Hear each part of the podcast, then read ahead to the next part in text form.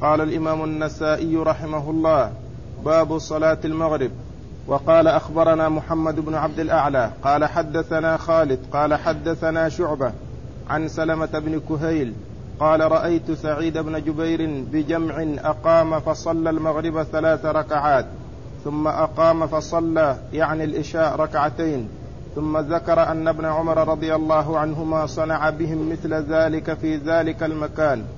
وذكر أن رسول الله صلى الله عليه وسلم صنع مثل ذلك في ذلك المكان. بسم الله الرحمن الرحيم. الحمد لله رب العالمين. وصلى الله وسلم وبارك على عبده ورسوله نبينا محمد وعلى آله وأصحابه أجمعين. أما بعد يقول النسائي رحمه الله باب صلاة المغرب. وأي وأنها ثلاث ركعات.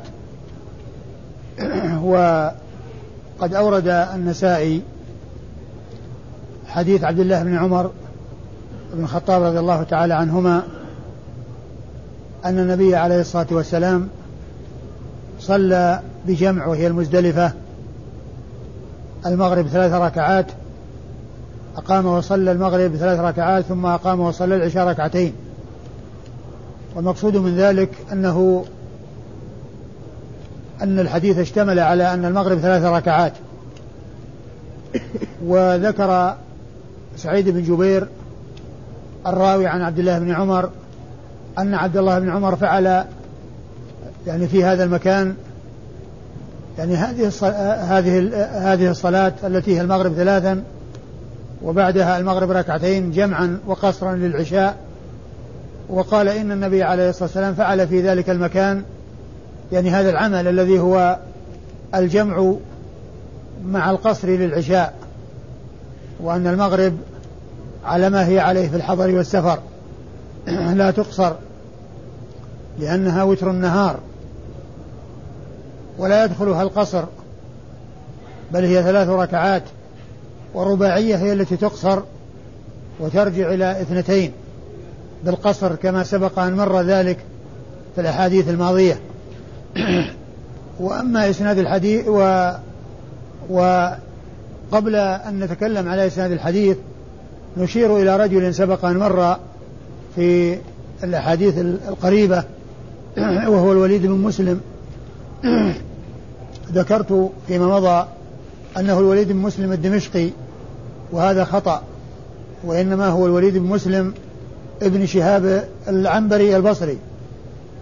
وهو ثقة خرج حديثه البخاري في جزء القراءة وأبو داود والنسائي وابن ماجه. مسلم. و... مسلم و مسلم أبو داود والنسائي. مسلم وأبو داود والنسائي ليس فيه ابن ماجه. أبو البخاري في جزء القراءة ومسلم وأبو داود والنسائي وأبو داود والنسائي. هذا هو الراوي الراوي في الإسنادين الماضيين اللذين اللذين في أحدهما الوليد مسلم وفي ثانيهما الوليد الوليد أبي بشر. الوليد أبي بشر فهو الوليد بن مسلم وكنيته أبو بشر. وأما الوليد بن مسلم الدمشقي فكنيته أبو العباس وهو ليس هذا. وما قلته فيما مضى هو خطأ والصواب أنه الوليد بن مسلم ابن شهاب العنبري البصري.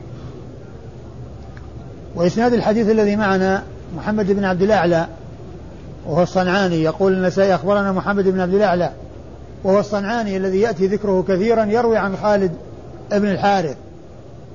ومحمد بن عبد الواحد الصنع بن عبد الأعلى الصنعاني ثقة خرج له مسلم وأبو داود في كتاب القدر والترمذي والنسائي وابن ماجه. لم يخرج له البخاري ولا أبو داود في كتاب السنن وإنما خرج له في كتاب القدر. أما خالد بن الحارث شيخه الذي يروي عنه في هذا الإسناد وفي أسانيد كثيرة مضت فهو ثقة أيضا وقد خرج حديثه أصحاب الكتب الستة خالد بن الحارث. وهو يروي عن شعبة وهو ابن الحجاج الثقة الثبت الذي وصف بأنه أمير المؤمنين في الحديث وهو وصف رفيع ولقب عالي لم يظفر به إلا عدد قليل من المحدثين. وحديثه عند أصحاب الكتب الستة الذي هو شعبة. يروي عن سلمة بن كهيل وهو الحضرمي الكوفي وهو ثقة خرج حديثه الجماعة الجماعة كلهم؟ أي. خرج حديثه الجماعة. أصحاب الكتب الستة. سلمة بن كهيل الحضرمي الكوفي ثقة خرج حديثه أصحاب الكتب الستة. عن سعيد بن جبير الكوفي وهو ثقة ثبت فقيه وحديثه عند أصحاب الكتب الستة. يروي عن عبد الله بن عمر بن الخطاب رضي الله تعالى عنهما وهو صاحب رسول الله عليه الصلاة والسلام وهو من صغار الصحابة وهو الذي وهو أحد العبادلة الأربعة في الصحابة. إذا قيل العبادلة الأربعة فالمراد بهم عبد الله بن عمر بن الخطاب وعبد الله بن عمرو بن العاص وعبد الله بن الزبير وعبد الله بن عباس. هؤلاء هم العبادلة الأربعة إذا قيل العبادلة في الصحابة. وممن يسمى عبد الله كثير في الصحابة. لكن إذا أطلق لفظ العبادلة فالمراد بهم هؤلاء الأربعة الذين هم من صغار الصحابة والذين عاشوا واستفاد الناس من علمهم وحديثهم.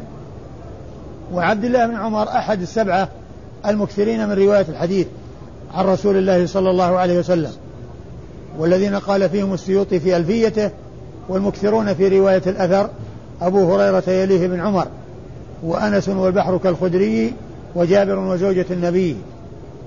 فقوله أبو هريرة يليه بن عمر. هذا الصحابي الذي معنا في الحديث هو أحد السبعة المكثرين من رواية الحديث عن رسول الله عليه الصلاة والسلام. قال باب فضل صلاة العشاء. وقال أخبرنا نصر بن علي بن نصر عن عبد الأعلى قال حدثنا معمر عن الزهري عن عروة عن عائشة رضي الله عنها أنها قالت أعتم رسول الله صلى الله عليه وسلم بالعشاء حتى ناداه عمر رضي الله عنه نام النساء والصبيان.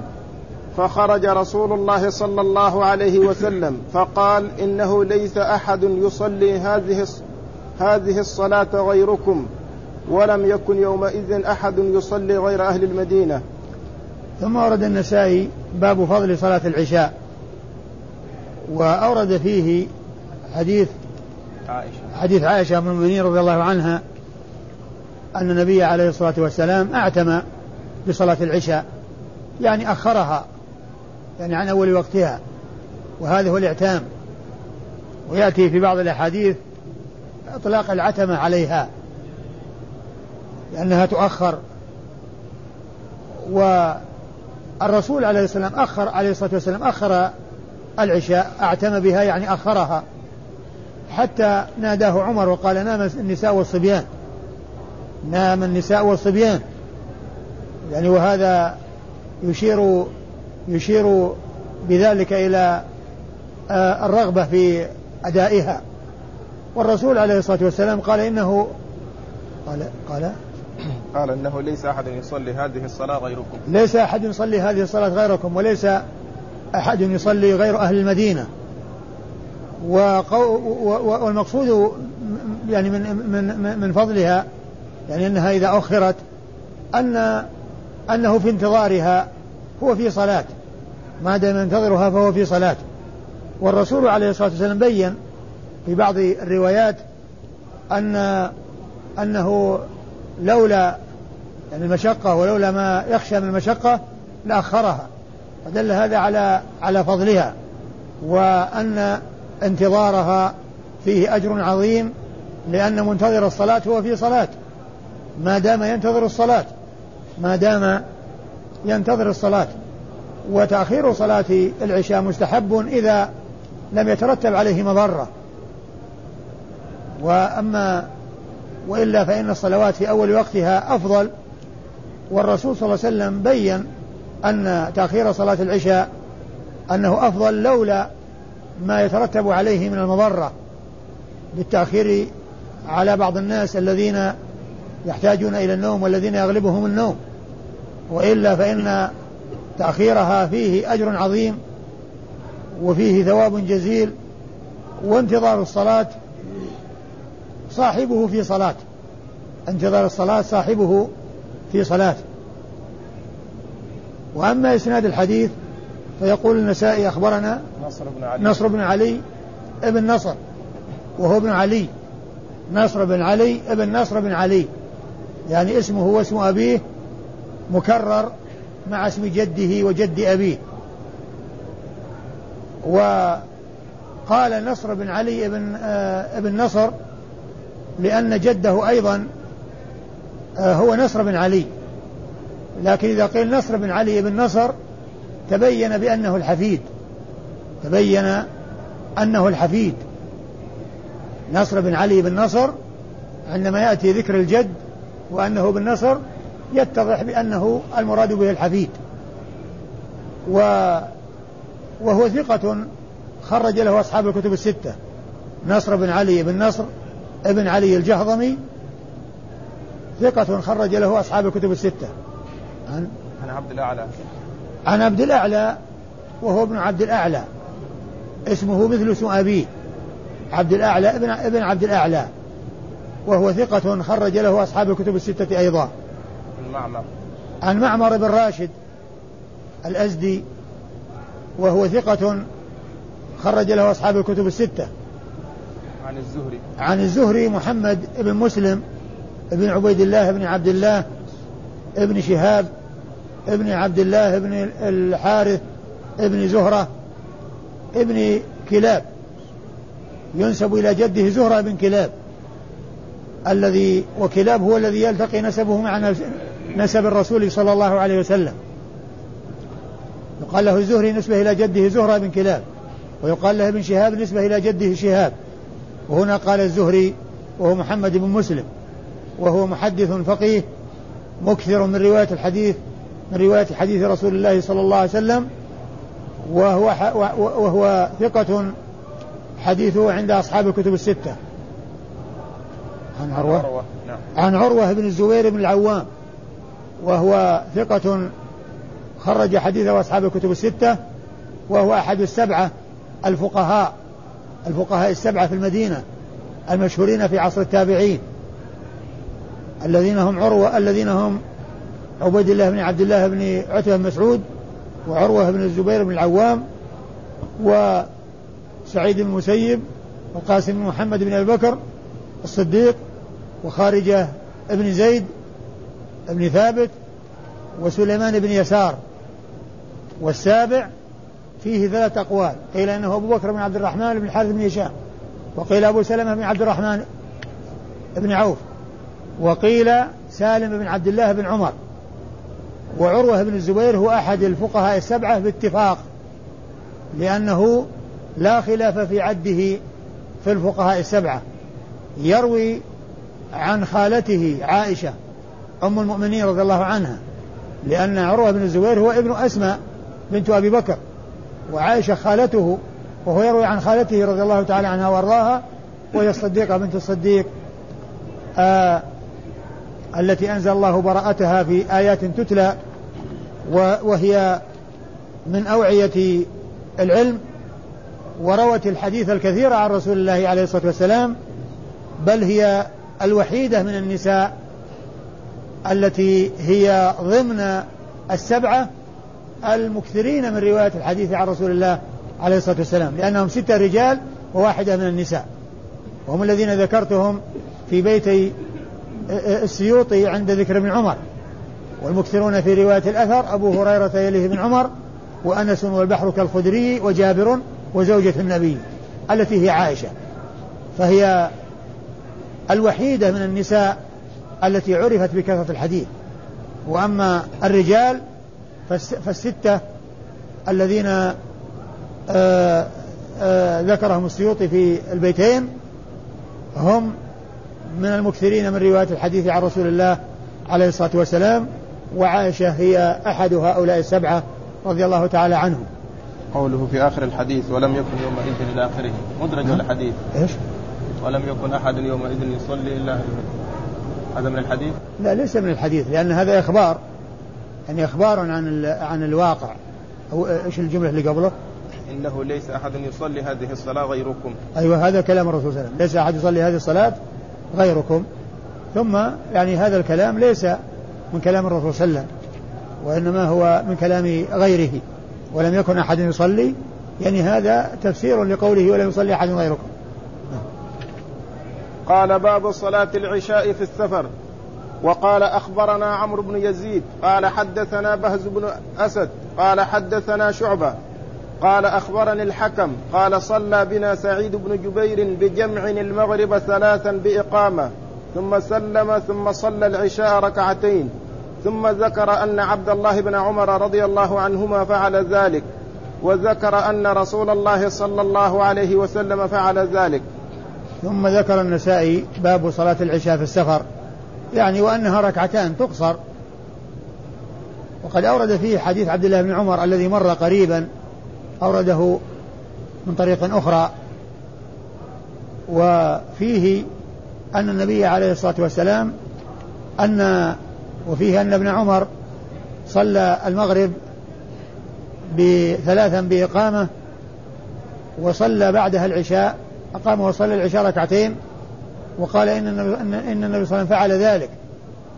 وهذا هو يعني الحديث إضافة إلى النبي عليه الصلاة والسلام. وابن عمر فعل كما فعل رسول الله عليه الصلاة والسلام بأن حيث جمع في المزدلفة بأذان واحد وإقامتين وصلى وقصر الرباعية التي هي العشاء. وهذا هو محل الشاهد من إرادة الحديث. صلاة العشاء في السفر أي أنها ركعتان تقصر حيث قصر رسول الله صلى الله عليه وسلم تلك الصلاة في المزدلفة وهو مسافر وصلاها ركعتين قصرا مع جمعها مع المغرب بأذان واحد وإقامتين. وإسناد الحديث أخبرنا عمرو بن يزيد. أخبرنا عمرو بن يزيد. وعمرو بن يزيد هو الجرمي وهو ثق وهو صدوق خرج له النسائي وحده. صدوق خرج له النسائي وحده. حدثنا بهز بن أسد. حدثنا بهز بن أسد العمي وهو ثقة ثبت خرج حديثه أصحاب الكتب الستة. حدثنا شعبة. حدثنا شعبة هو ابن الحجاج وقد مر ذكره قريبا. أخبرني الحكم. أخبرني الحكم وهو ابن عتيبة الكندي الكوفي وهو ثقة فقيه حديثه عند أصحاب الكتب الستة. عن سعيد بن جبير. عن سعيد بن جبير عن عبد الله بن عمر وقد مر ذكرهما. قال أخبرنا عمرو بن يزيد. قال حدثنا بهز بن أسد. قال حدثنا شعبة. قال حدثنا سلمة بن كهيل. قال سمعت سعيد بن جبير قال رأيت عبد الله بن عمر رضي الله عنهما صلى بجمع فأقام فصلى المغرب ثلاثا ثم صلى العشاء ركعتين ثم قال هكذا رأيت رسول الله صلى الله عليه وسلم يصنع في هذا المكان. ثم ورد النسائي حديث عبد الله بن عمر من طريق أخرى وهو مثل الذي قبله في معناه وكذلك في إسناده إلا في الحكم ابن عتيبة فإنه جاء بدله سلمة بن كهيل. وسلمة بن كهيل هو الحضرمي الذي مر ذكره الحضرمي الكوفي الذي مر ذكره قريبا وحديثه عند أصحاب الكتب الستة. وأما بقية رجاله فهم رجال الإسناد المتقدم. عمرو بن يزيد ويروي عن بهز بن أسد. عن بهز بن أسد العمي عن شعبة ثم بعد ذلك سعيد بن جبير وعبد الله بن عمر والفرق بين الإسنادين إنما هو بالحكم بن عتيبة في الإسناد الأول وسلمة بن كهيل في الإسناد الثاني. قال باب فضل صلاة الجماعة. وقال أخبرنا قتيبة عن مالك عن أبي الزناد عن الأعرج عن أبي هريرة رضي الله عنه أن رسول الله صلى الله عليه وسلم قال يتعاقبون فيكم ملائكة بالليل وملائكة بالنهار. ويجتمعون في صلاة الفجر وصلاة العصر ثم يعرج الذين باتوا فيكم فيسألهم وهو أعلم بهم. كيف تركتم عبادي؟ فيقولون تركناهم وهم يصلون وأتيناهم وهم يصلون. ثم أورد النسائي هذه الترجمة وهي باب فضل صلاة الجماعة وفي بعض النسخ باب فضل صلاة الفجر والأقرب أنها الفجر وليست الجماعة.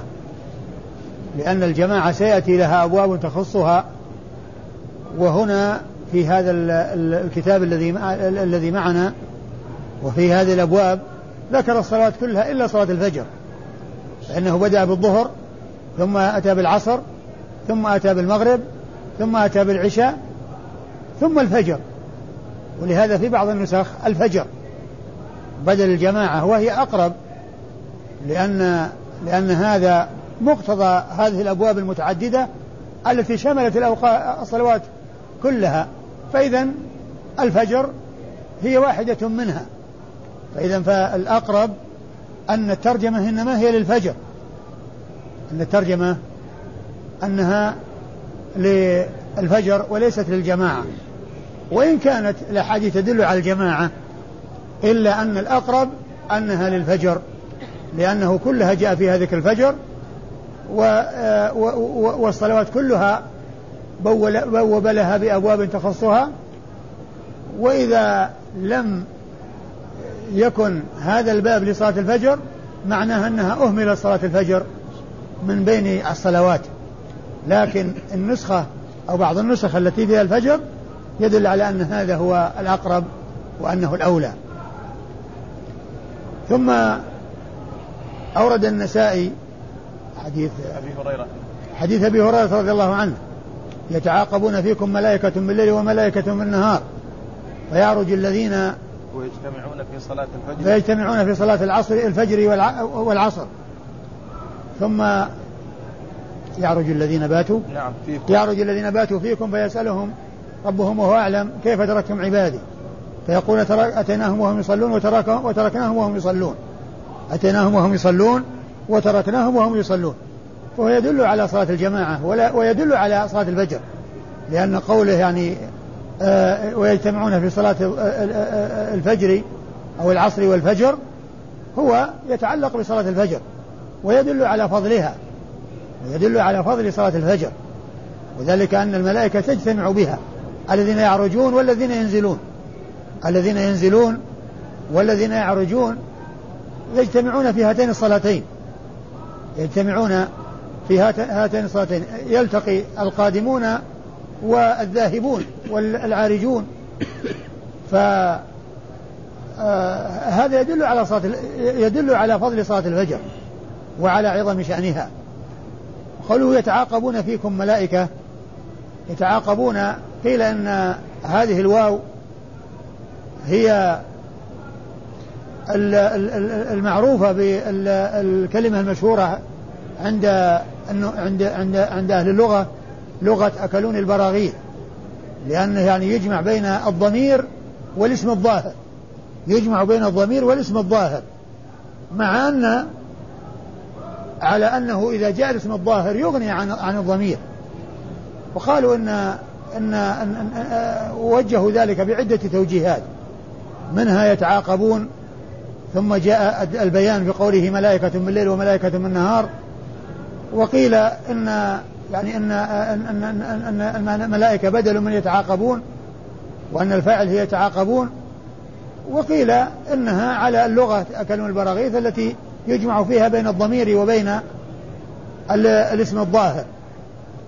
وجاء في بعض الروايات إن لله ملائكة يتعاقبون ملائكة بالليل وملائكة بالنهار يعني وعلى هذا يكون كأن فيه رواية بالمعنى كأن فيه رواية بالمعنى. ومن أمثلة ذلك في القرآن وأسروا النجوى الذين ظلموا وأسروا النجوى الذين ظلموا فإن في هذا فيه جمع بين الضمير والاسم الظاهر وأسروا النجوى الذين ظلموا.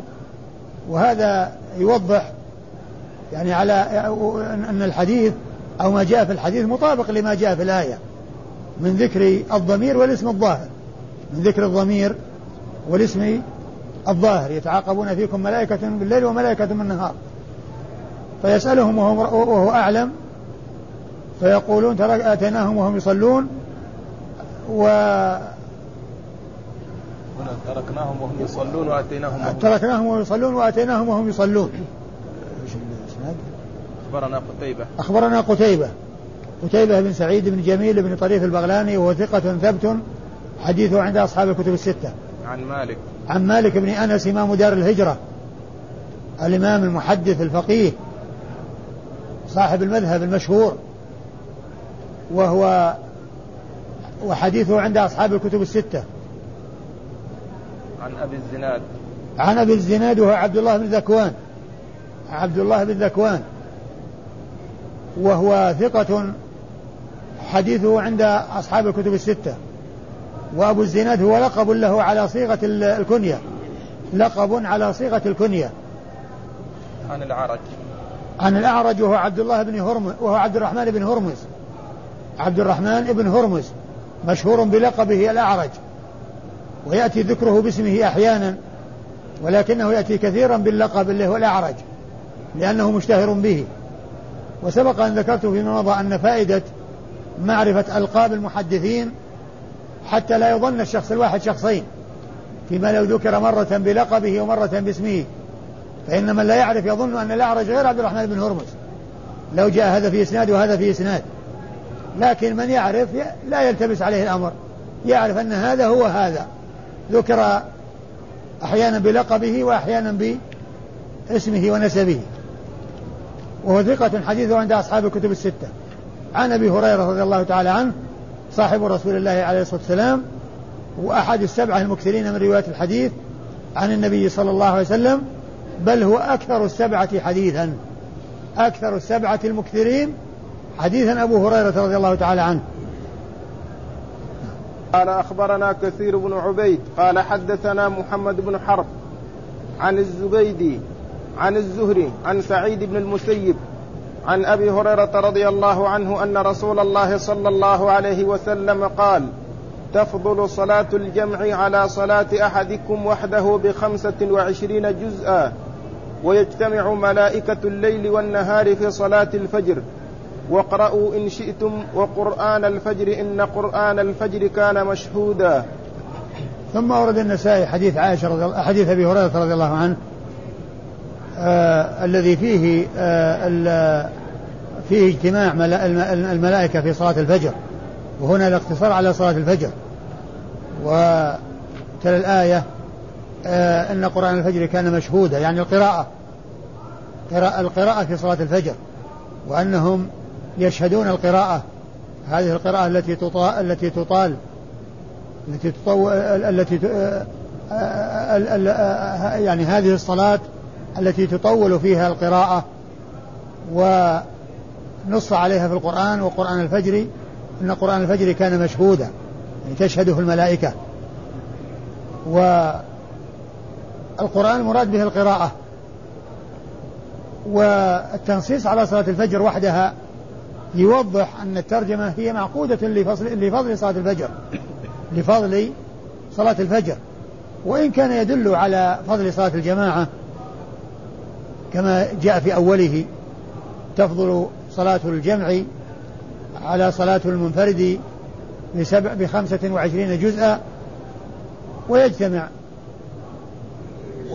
ويجتمع. ملائكة الليل والنهار. ملائكة الليل والنهار في صلاة الفجر.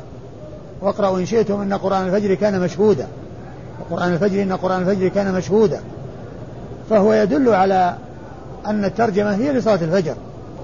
وليس فيه ذكر العصر وقد جاء في الرواية الأخرى أنها العصر أن, أن, أن, أن, أن, أن العصر كذلك وأن الاجتماع يكون في الفجر وفي العصر. والإسناد؟ أخبرنا كثير بن عبيد. أخبرنا كثير بن عبيد وهو الحمصي. كثير بن عبيد الحمصي وهو ثقة. خرج له أبو داود والنسائي وابن ماجه. خرج له أبو داود والنسائي وابن ماجه. يعني خرج له أصحاب السنن إلا الترمذي.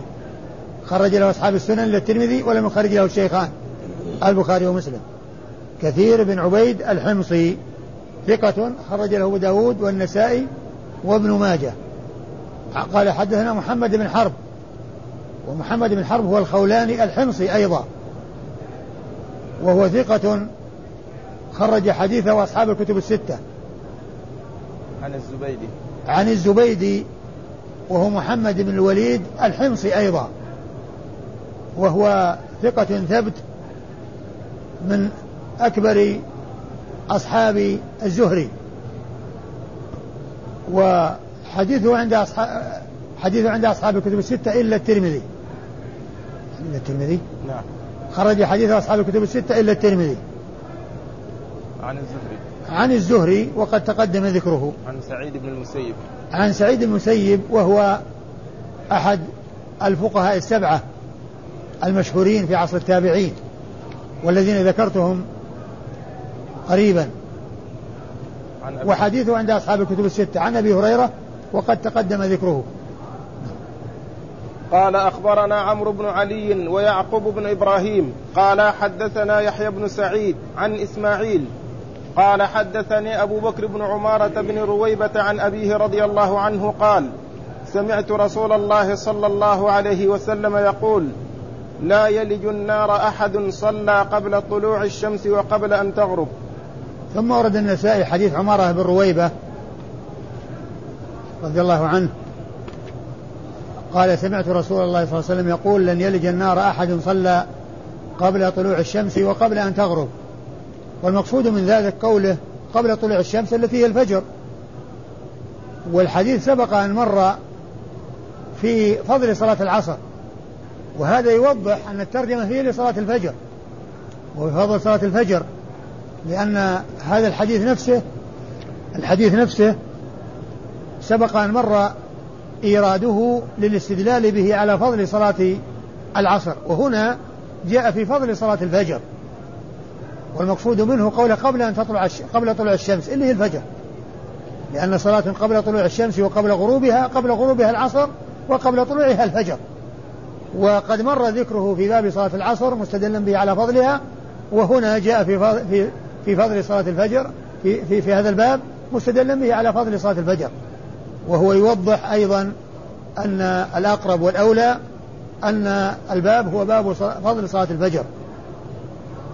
كما ذكرته. والإسناد؟ أخبرنا عمرو بن علي ويعقوب بن أخبرنا عمرو بن علي وهو الفلاس وهو ثقة حديثه عند أصحاب الكتب الستة. ويعقوب بن إبراهيم هو الدورقي وهو ثقة حديثه أيضا عند أصحاب الكتب الستة. عن؟ حدثنا يحيى بن سعيد. حدثنا يحيى بن سعيد القطان وهو ثقة حديثه عند أصحاب الكتب الستة. عن إسماعيل. حدثنا إسماعيل وهو ابن أبي خالد. إسماعيل بن أبي خالد وهو ثقة حديثه عند أصحاب الكتب الستة أيضا. عن أبي بكر بن ابن عمارة بن رويبة وهو مقبول خرج حديثه أبو داو آه خرج حديثه مسلم. مسلم وأبو داود. مسلم وأبو داود والنسائي. خرج حديثه مسلم وأبو داود والنسائي. وأبوه عمارة بن رويبة صاحب رسول الله عليه الصلاة والسلام خرج حديثه مسلم وأبو داود والترمذي والنسائي. يعني بالإضافة إلى ابنه خرج له الترمذي. هم الذين خرجوا لابنه وزيادة الترمذي خرج حديثه. والله أعلم وصلى الله وسلم وبارك على عبده ورسول نبينا محمد وعلى آله وأصحابه أجمعين.